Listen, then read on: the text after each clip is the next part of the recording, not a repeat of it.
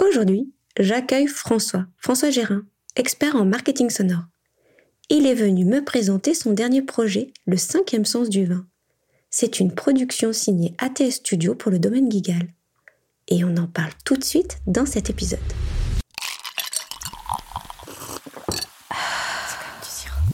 Imaginer, inventer, réaliser. Effectivement, c'est effectif. C'est de l'art Du coup Non, c'est du design. Et toi C'est c'est de l'art et du design Plutôt des Non, c'est du sirop. des rêves imaginer. Ah, alors c'est comme du sirop. C'est comme du sirop, le podcast du créateur d'idées qui te parle design et communication.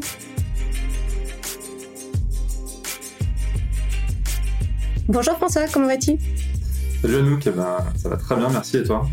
Ouais, Ça va super bien, je suis ravie de t'avoir ici dans cet épisode. Tu es chef de projet auprès de l'agence Bandy Sound, experte en marketing sonore et spécialisée identité sonore. L'agence appartient au groupe ATS Studio, leader en identité téléphonique depuis 1985. Est-ce que tu veux nous en parler s'il te plaît? Oui, bien sûr. Alors, ATS Studio, c'est une société qui crée du son euh, pour les marques depuis bah, plus de 30 ans. Euh, le premier métier euh, d'ATS Studio, c'est la création de messages d'accueil téléphonique pour les entreprises. C'est vraiment le premier mét- métier d'ATS Studio. Euh, ATS Studio, c'est aujourd'hui le leader sur le marché et c'est ce- l'entreprise qui produit environ euh, les messages d'accueil téléphonique d'environ 4 entreprises sur 5 en France. Euh, et effectivement, le deuxième métier euh, d'ATS Studio, c'est la communication sonore, pour laquelle en fait on, a créé une société fille qui est nommée Brandy Sound, qui est une agence effectivement spécialisée euh, qui en fait qui imagine, qui construit le territoire sonore euh, des marques. Et euh, bah, c'est vrai que nous on aime bien dire qu'on a le plus beau métier du monde parce qu'on rend les marques plus belles et uniques euh, grâce à la musique. Voilà, c'est ce qu'on aime bien dire. Et euh, donc le cœur du métier, c'est euh, ce qu'on appelle l'audio branding, la communication sonore. Pour les auditeurs qui ne sauraient pas forcément ce, ce que c'est, c'est en fait euh, l'utilisation euh, du son, de la musique et de la voix pour incarner sa marque. Si on veut faire un parallèle, c'est un petit peu comme une charte graphique, tu connais bien le sujet, qui s'adapte à, toutes les prises de parole de la marque. Euh, voilà, on va avoir la déclinaison euh, sur le site, sur les flyers, sur euh, vraiment tous les supports euh, de communication d'entreprise. Et ben de la même façon, dans notre cas, c'est le son euh, et non le visuel qui est travaillé pour s'adapter à, chaque support. Ça date pas d'hier, c'est un sujet que, euh, bah, qui, qui existe depuis longtemps. Euh, Certaines marques utilisent le son pour se différencier depuis vraiment très longtemps. Alors on a tout de suite en tête euh, des films publicitaires destinés au grand public. Tu vois, on, a tout de suite en tête peut-être Coca-Cola, Apple, Microsoft, vraiment des grosses marques. Et ce qui est vraiment euh, nouveau aujourd'hui, c'est qu'en fait quasiment tous les canaux de communication intègrent le son. Et on pense tout de suite aux réseaux sociaux euh, qui sont devenus incontournables pour les entreprises et sur lesquels vraiment le son euh, est, de partout. Donc plus que jamais aujourd'hui, euh, il y a du son dans la communication. Et donc en fait, petit à petit, bah, l'audio branding, euh, il est en train de s'imposer parce qu'on consomme plus les contenus des marques euh, euh, de la même façon. Avant, on était vraiment sur des longs argumentaires commerciaux, euh, etc., etc. Et aujourd'hui, bah, on va être moins sur les plaquettes, les produits, les services. On n'a plus trop le temps de se poser et de lire. hein. Enfin, je pense que tu, tu es d'accord avec moi qu'aujourd'hui, vraiment, on, court de partout, on n'a plus le temps. On, on nous suggère plein plein de contenus à la minute, donc on n'a plus trop le temps. Donc on cherche du snack contents, euh, des contenus plus digestes, qui sont bah, plus rapides, plus rapides à comprendre, avec euh, bah, un max d'impact euh, derrière. Et c'est là où le son il rentre vraiment en jeu. Donc voilà, ça c'est vraiment le cœur de notre métier, c'est euh, le cœur de métier de l'agence Brandy Sound. Et puis pour terminer sur la présentation de euh, je te dirais qu'en fait au sein de cette agence, on a donc une partie conseil, où on est six, et on a une partie créative avec euh, des studios d'enregistrement dans lesquels je me trouve aujourd'hui pour enregistrer euh, ton podcast. On a également des artistes, des comédiens.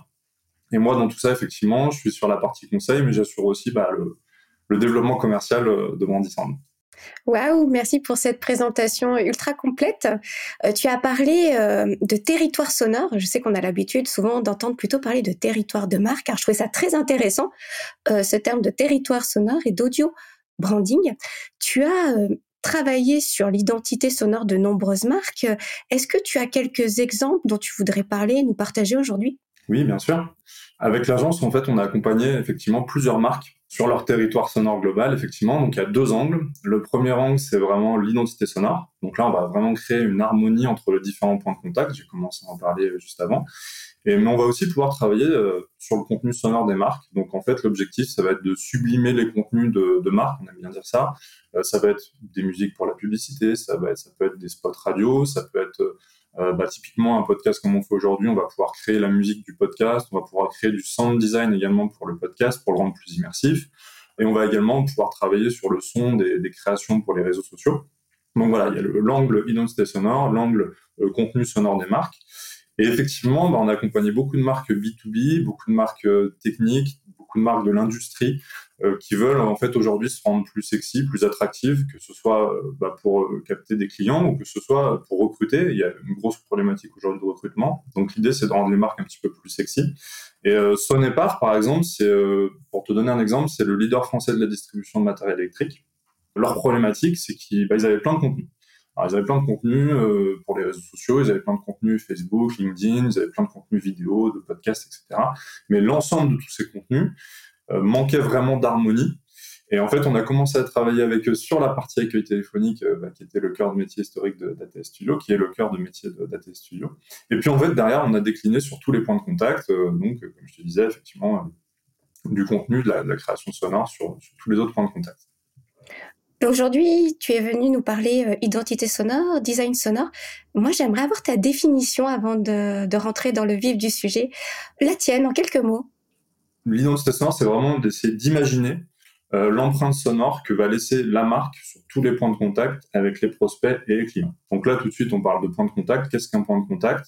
Un point de contact, euh, aujourd'hui, ben, il y en a beaucoup. Hein. Ça peut être le digital, ça peut être un spot télé, ça peut être un spot radio, ça peut être de la communication interne. Il y a du son également sur la communication interne, notamment aussi sur la partie learning, formation. Il y a du son aujourd'hui dans l'événementiel euh, d'entreprise. il y a du son, bien sûr, sur la téléphonie.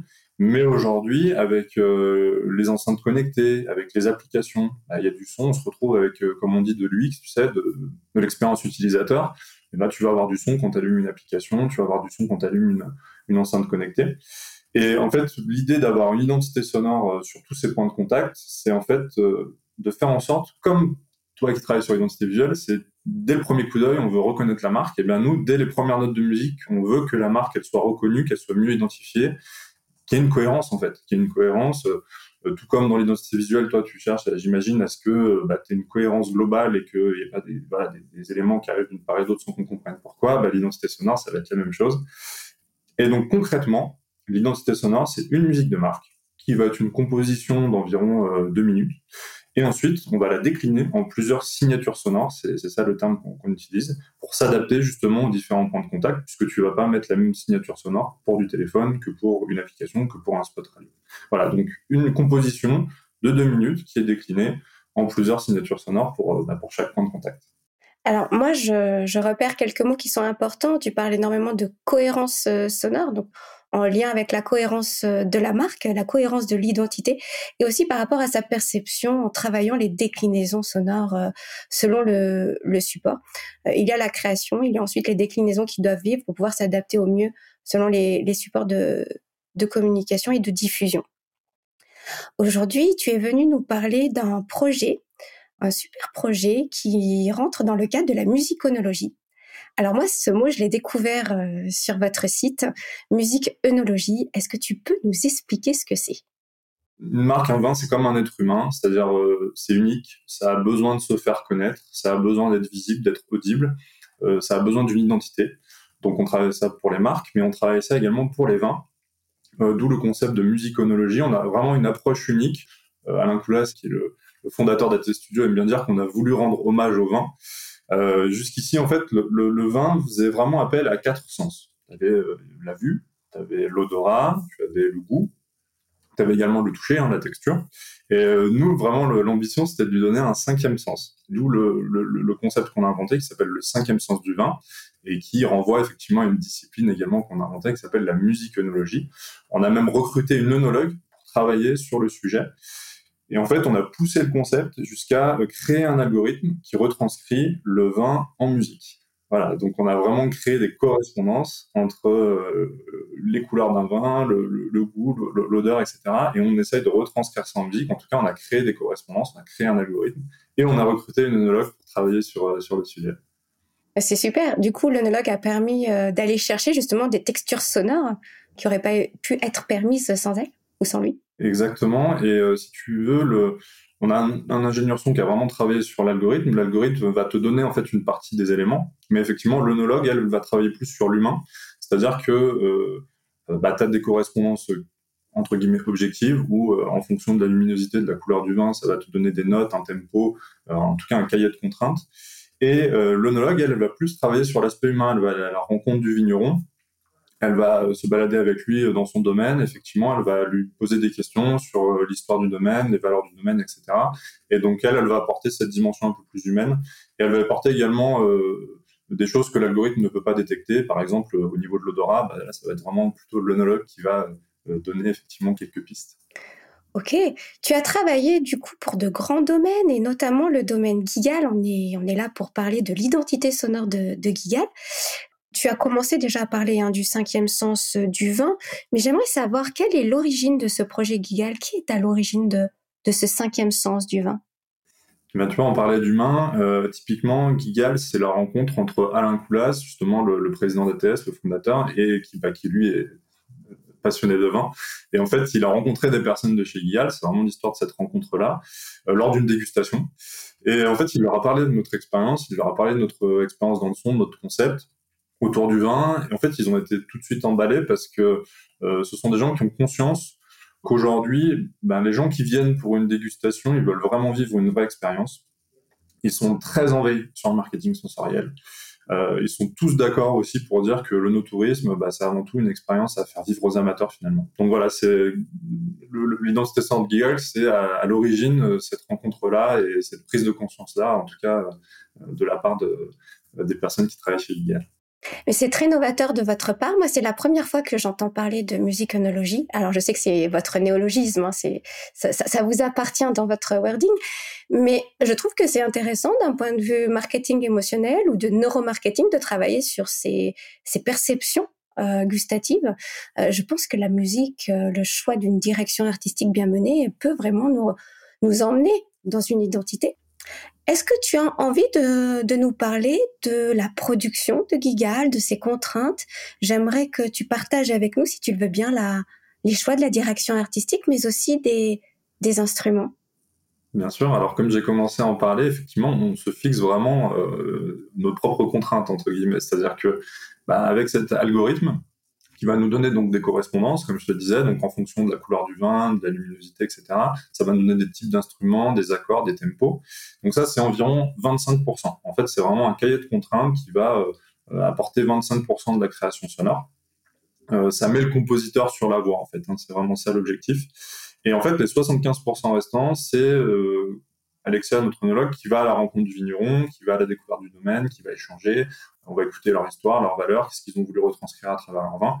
Et ensuite, euh, bah, c'est en se basant sur euh, donc l'algorithme plus la rencontre avec le vigneron euh, et, l'expérience donc de notre onologue, qu'ensuite le compositeur va créer l'identité sonore de Gigal. Donc vraiment, on se crée un, comme on dit, un petit peu un cahier de contraintes, même si à la fin, évidemment, le compositeur a largement peut largement exprimer sa partie créative, il a un, un, cahier de contraintes qui, entre guillemets, se veut objectif.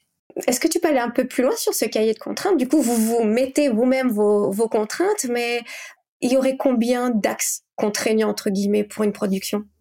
Bah, si tu veux, pour que ça se matérialise un petit peu mieux, euh, là, du coup, on est en, en format audio, mais c'est vrai qu'en format visuel, on a, euh, c'est vraiment informatisé, c'est-à-dire qu'on a une, un faisceau, en fait, avec euh, beaucoup de couleurs, et en fait, on va essayer de trouver la couleur qui correspond le mieux à celle du vin. Et en fonction, tout de suite, on a des correspondances qui vont donner effectivement euh, plutôt tel ou tel type d'instrument, tel ou tel type de tempo, etc. Et ça va vraiment se matérialiser comme ça. Et puis d'un autre côté, ensuite, effectivement, le compositeur va échanger avec euh, notre onologue Alexia. Et elle, va même aussi pouvoir poser quelques questions au vigneron, même sur ses goûts musicaux, tu vois, finalement. Euh, ce serait dommage de rester sur un algorithme très froid et, qu'on applique comme ça de façon un peu robotisée. Non, non, vraiment, ça c'est que 25%, 75% restant. et ben voilà, Alexa, elle va discuter avec le vigneron. Et si, par exemple, là, le Gigal, typiquement, c'est plus de la musique classique, mais euh, si le vigneron, il est fan de métal, je dis ça complètement en, décalé, hein, je, c'est, de l'humour, mais bon, imaginons qu'il soit fan de métal, effectivement, bon voilà, on peut plutôt se diriger vers ces, ces pistes-là. Mais, euh, mais vraiment, l'idée, c'est aussi de s'adapter et de, d'échanger beaucoup avec, euh, avec le vigneron et que ça corresponde à, aussi euh, à ce qu'il veut aussi, finalement. Alors du coup, moi, ce que j'entends aussi, c'est de se dire, bon, ok, on a un cahier des charges que l'on se construit, ça permet de commencer la mise en conception. Exactement. Euh, ça donne quand même des, des, points piliers comme ça à développer, mais la partie humaine, la part de l'humain, de l'émotionnel, de la retranscription a une grande place puisque c'est une majeure partie de la, de la création dans la discussion et dans et dans les échanges en trio puisqu'il y a les compositeurs, il y a l'onologue et puis il y a le vigneron, enfin, ou le domaine euh, qui fait partie intégrante du projet. Exactement. La texture sonore de Gigal nous transporte vraiment dans un univers qui est riche, qui est intense. Euh, pour l'avoir écouté, j'étais vraiment euh, transposée dans cet univers du vin. je propose d'ailleurs qu'on écoute les premières secondes de cette identité.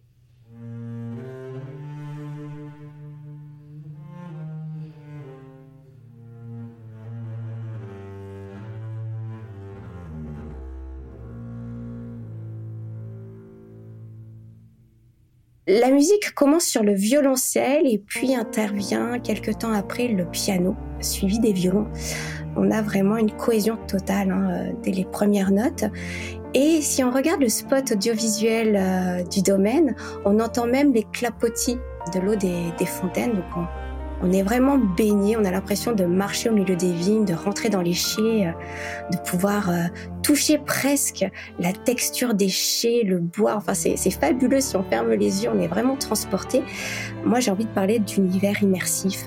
Vous avez réussi à, créer un univers immersif et, je te pose la question, du coup, est-ce là la force de cette identité guigale Oui, oui, complètement. Et euh, on rentre dans un univers qui est bah, comme on peut dire, riche et, intense. En fait, l'objectif, c'est clairement que tu entendes ce que tu goûtes. Et, euh, et, ça rejoint effectivement ce que tu dis sur le côté immersif. Et il faut que ça puisse te transporter. Il faut qu'effectivement, euh, mais il faut voilà que ça corresponde à ce que tu goûtes. Et de la même façon, tu sais, quand tu regardes un vin, bah mine de rien, ça va te donner quelques informations sur le goût. Et bah, de la même façon, il faut vraiment que le son complète, voire sublime euh, l'expérience que tu es en train de vivre. Et euh, bah, écoute, c'est super si tu le ressens en, écoutant l'identité sonore d'Igal. Alors c'est vrai que moi je l'ai vraiment euh, ressenti. Je me suis amusée à fermer les yeux pour vraiment être imprégnée euh, des instruments et puis d'essayer de comprendre le corps. Qu'est-ce qui fait corps avec la musique et le vin, puisqu'on parle aussi bien de corps pour la musique que pour le vin.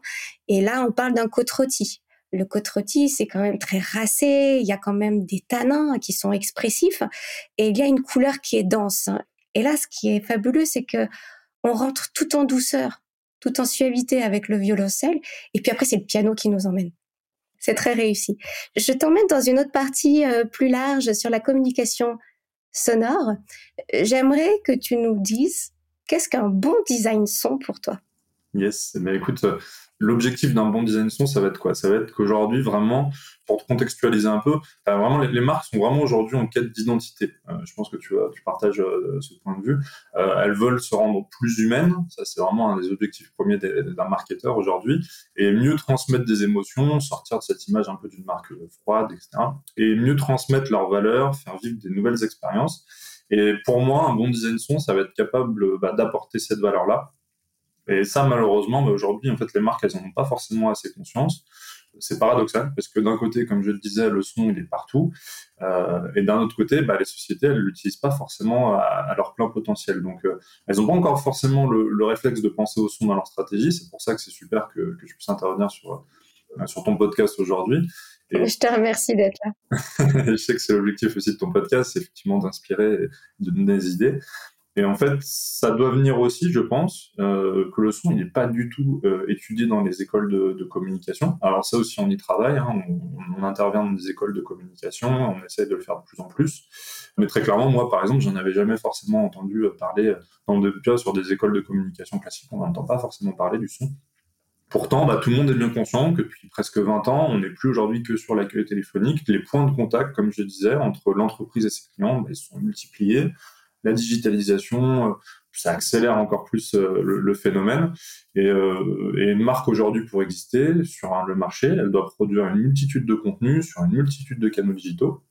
Et quand on arrive en fait à le démontrer à des marques, bah, alors démontrer que ça a un impact sur la façon dont elles sont perçues, que ce soit par leurs clients, par les consommateurs, et qu'à ce moment-là, elles sont OK pour définir leur territoire sonore, avec un bon design son, justement, ça va leur donner une dimension plus humaine.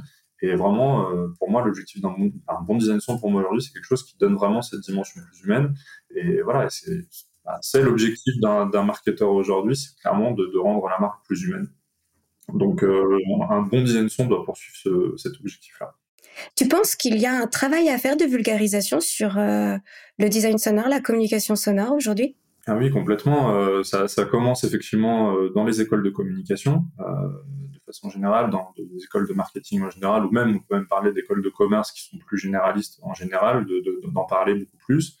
Oui, oui, complètement. Il y a beaucoup de marques qui ignorent même jusqu'à l'existence du sujet. Je sais que au quotidien, moi, quand j'en parle, effectivement euh, à des marques, que ce soit des responsables de communication, responsables marketing, euh, bah souvent ça les intrigue parce que justement ils, ils connaissent pas forcément le, sujet, ils savent pas que c'est un sujet majeur. Ils ont, s'ils connaissent le sujet, ils se rendent pas forcément compte de l'impact. Euh, c'est ça en fait surtout. Il y en a beaucoup qui connaissent le sujet, mais qui se rendent pas compte de l'impact. Hmm. Et, et, justement, bah, l'idée c'est comme tu disais un petit peu tout à l'heure, c'est de fermer les yeux et d'écouter sa marque. Et finalement, quand on ferme les yeux, parce qu'aujourd'hui on est on est très sur l'identité visuelle euh, enfin je, je pense hein, je, je, parle sous ton, ton contrôle mais l'identité visuelle on va dire que c'est peut-être plus démocratisé c'est peut-être plus un sujet euh, euh, auquel tout le monde pense tout de suite un créateur d'entreprise il pense tout de suite à son logo à sa charte graphique etc enfin je pense hein, pareil je, je, je veux pas disons que c'est tu as raison dans le sens où c'est plus rentré dans les mœurs de travailler son habillage graphique on parle d'habillage typographique, d'habillage iconographique. Donc, il y a une certaine connaissance qui se met en place de dire, OK, il faut que je travaille euh, ça. Mais du coup, le son, c'est vrai qu'à part s'il est associé à l'image dans le cadre de l'audiovisuel, est-ce que aujourd'hui les gens en ont conscience? Parce qu'il faut travailler ça. Le podcast justement peut peut-être peut permettre cette entrée euh, de prise de conscience, j'imagine. Exactement, exactement. C'est pour ça que voilà, ce genre de contenu que tu produis, c'est génial parce qu'effectivement, ça permet euh, de démocratiser ces sujets-là. Mais le dernier point aussi, je pense que c'est, euh, c'est mon avis personnel, mais je pense que l'habillage graphique, ça fait euh, plusieurs dizaines d'années que on en a besoin. Alors c'est vrai que la multiplication des points de contact, c'est quand même un phénomène assez récent voilà, il y, a, il y a 30 ans, on faisait de l'accueil téléphonique, c'était le principal point de contact. Très, très, très rapidement, les points de contact se sont vraiment multipliés. Ça allait tellement rapidement euh, que la prise de conscience de l'importance euh, de l'identité sonore et de la communication sonore, bah, elle n'est pas allée aussi vite que euh, la multiplication des points de contact. Je pense qu'il y a aussi cette, bah, rapidité qui, qui a dû jouer. Est-ce qu'il y a un effet Covid dans ton secteur d'activité avec la digitalisation, est-ce que du coup, il n'y a pas une prise de conscience plus importante sur le travail de son identité sonore aujourd'hui? C'est quand même une période où effectivement déjà la consommation de contenus euh, digitaux, je crois qu'elle a, si je ne dis pas de bêtises, je crois qu'elle a explosé. Donc déjà effectivement sur la consommation de contenus digitaux, euh, effectivement il y a eu beaucoup plus de monde et, beaucoup plus d'audience sur beaucoup de, de, contenus. Donc forcément euh, le son a eu un impact euh, encore plus fort. Donc euh, dans le sens où effectivement le Covid a accéléré euh, la digitalisation, a, a accéléré la consommation également de contenus digitaux par conséquent, effectivement, le son a, pris une place. Euh, par répercussion, par répercussion euh, digitale. Ok, je te remercie. J'aimerais que tu nous donnes un ou trois conseils, si tu as envie de, pousser l'exercice un peu plus loin, pour ceux qui nous écoutent, pour euh, soigner son identité sonore. Eh écoute, on va être généreux, on va faire trois. Merci. le, premier conseil, c'est vraiment de, alors de, prendre un peu de hauteur et d'écouter comment sonne sa marque. C'est vraiment euh, le point que j'ai abordé il y a quelques minutes. C'est presque de mettre tous ces contenus de marque et de fermer les yeux et d'écouter. Et euh, en étant moins euh, focalisé justement sur le, visuel et en fermant les yeux, on va vraiment se rendre compte bah, de comment sonne sa marque. En écoutant les différents contenus qui sont produits par sa propre marque. Donc vraiment, ça peut aller loin. C'est-à-dire le contenu des ressources humaines, Tu as le contenu de, bah, de la communication, le contenu également de la force des ventes, le contenu de la formation, etc. Enfin, vraiment, tout. On va vite s'apercevoir, si on n'a jamais travaillé sur sa communication sonore, qu'il n'y a rien de cohérent et que juste une simple signature sonore sur toutes ces communications, ça pourrait donner du lien et ça pourrait entrer plus facilement dans la tête euh, de ceux qui sont ciblés, que ce soit euh, les employés, les collaborateurs ou que ce soit euh, effectivement les, prospects, les clients. Le deuxième conseil, c'est vraiment d'arrêter d'utiliser des banques de sons libres de droit pour ces vidéos et ces publications sur les réseaux sociaux ces musiques, elles n'ont pas été conçues pour vous et clairement, bah, ça s'entend. Voilà, elles n'ont pas été faites pour vous et ça s'entend. Et vraiment, alors le risque majeur, c'est que votre concurrent utilise la même musique que vous et je vous laisse imaginer l'impact que ça peut avoir sur votre crédibilité si vous utilisez le même son que votre, votre concurrent.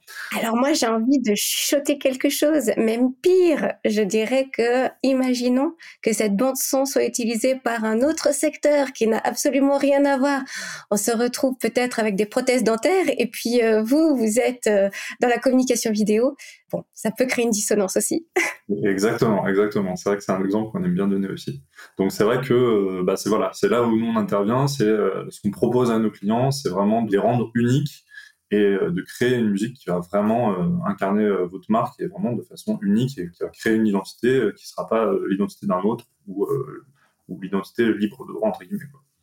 Alors si on résume, il y aurait comme premier conseil, ce serait donc de regarder son, le son pour vraiment être en immersion, essayer de voir si on a une texture, si on a une cohérence et de trouver sa propre signature. Alors moi, j'adore le mot signature parce qu'il est aussi très proche euh, du graphisme, mais une signature, c'est une patte, c'est une empreinte et quand on parle d'empreinte, c'est indélébile. Nous, on veut marquer les esprits. Et je trouve que ce mot est vraiment très adapté pour tous les types de design. Ensuite, le deuxième conseil que tu as donné, c'est d'éviter alors je dis éviter parce que hum, on va moduler un peu quand même. Hein. éviter d'utiliser des bandes son euh, libres de droit. Pourquoi? Parce que l'idée justement c'est d'imprégner les esprits avec quelque chose qui vous appartienne et qui soit pas réutilisable pour d'autres professionnels du même secteur ou pour d'autres secteurs euh, d'activité. Alors moi, j'ai envie de t'emmener sur ce sujet des bandes sonores euh, libres de droit. Pour commencer, on peut peut-être quand même les utiliser quand on a un petit budget tout dépend effectivement de l'avancement de, l'entreprise. C'est euh, notre cible, c'est quand même voilà des marques qui ont effectivement atteint un certain niveau de euh, bah, maturité et qui ont atteint un stade euh, comme ça important. Comme tu dis, effectivement, le, budget pour le, faire et pour investir dedans, mais j'ai envie de dire dès qu'un budget effectivement peut être alloué à, cette partie-là, effectivement, il faut vraiment ne pas rechigner à le, faire et ne pas justement et à ce moment-là éviter les banques libres de droit. Mais évidemment que ça ne s'adresse pas à, tous les entrepreneurs et euh, forcément à tous les profils. Alors moi, je pense que ce que je retiens, c'est d'éviter de faire de fausses économies. Exactement. On a tendance à vouloir économiser sur la partie communication visuelle, communication sonore, et c'est peut-être pas la meilleure des idées de rogner sur euh, cette partie-là, puisqu'il en, il en va de son identité et du coup par euh, répercussion de son image de marque. Donc s'il y a des économies à faire, c'est peut-être pas là-dessus surtout si on regarde l'horizon, hein, si on se projette sur l'avenir de son business et de sa marque, euh, vraiment euh, d'imputer, d'allouer un budget pour ça, quitte à remettre à plus tard peut-être certains autres projets, mais en tout cas c'est très très important. Écoute François, je te remercie infiniment pour euh, pour ces échanges. J'aimerais que l'on aille sur cette partie de questions. Je te pose des questions, je voudrais que ça aille vite. T'es partant? Allez, let's go. Ton sirop préféré? Eh bien, écoute, je bois pas beaucoup de sirop, mais je pense que le seul moment où vraiment je bois du sirop, c'est le sirop de concombre dans le, dans le gin tonic. Ton mood du petit déjeuner? Clairement, je me réveille dans ma voiture. La production qui a changé ta vie alors j'en ai pas forcément une en particulier, mais euh, j'écoute beaucoup un groupe qui s'appelle Ratatat et toutes les prods, me, voilà, je, je kiffe vraiment euh, toutes les prods d'ensemble. Le nom d'une marque? Apple. Le mot de la fin? Eh bien, écoute, le, je dirais le son est partout. Profitez-en pour vous rendre unique. Ça, c'est une super belle fin et sortie d'épisode. Je te remercie, François. Merci beaucoup. J'ai été ravie de partager cet épisode et ce moment avec toi. Je te dis à très vite autour du design de marque. J'aimerais, avant de finir, que nous nous quittions sur le son le design son de Gigal afin de percevoir l'immersion de cette identité. Moi, je te dis à bientôt. À très bientôt. Merci encore. Ciao, ciao.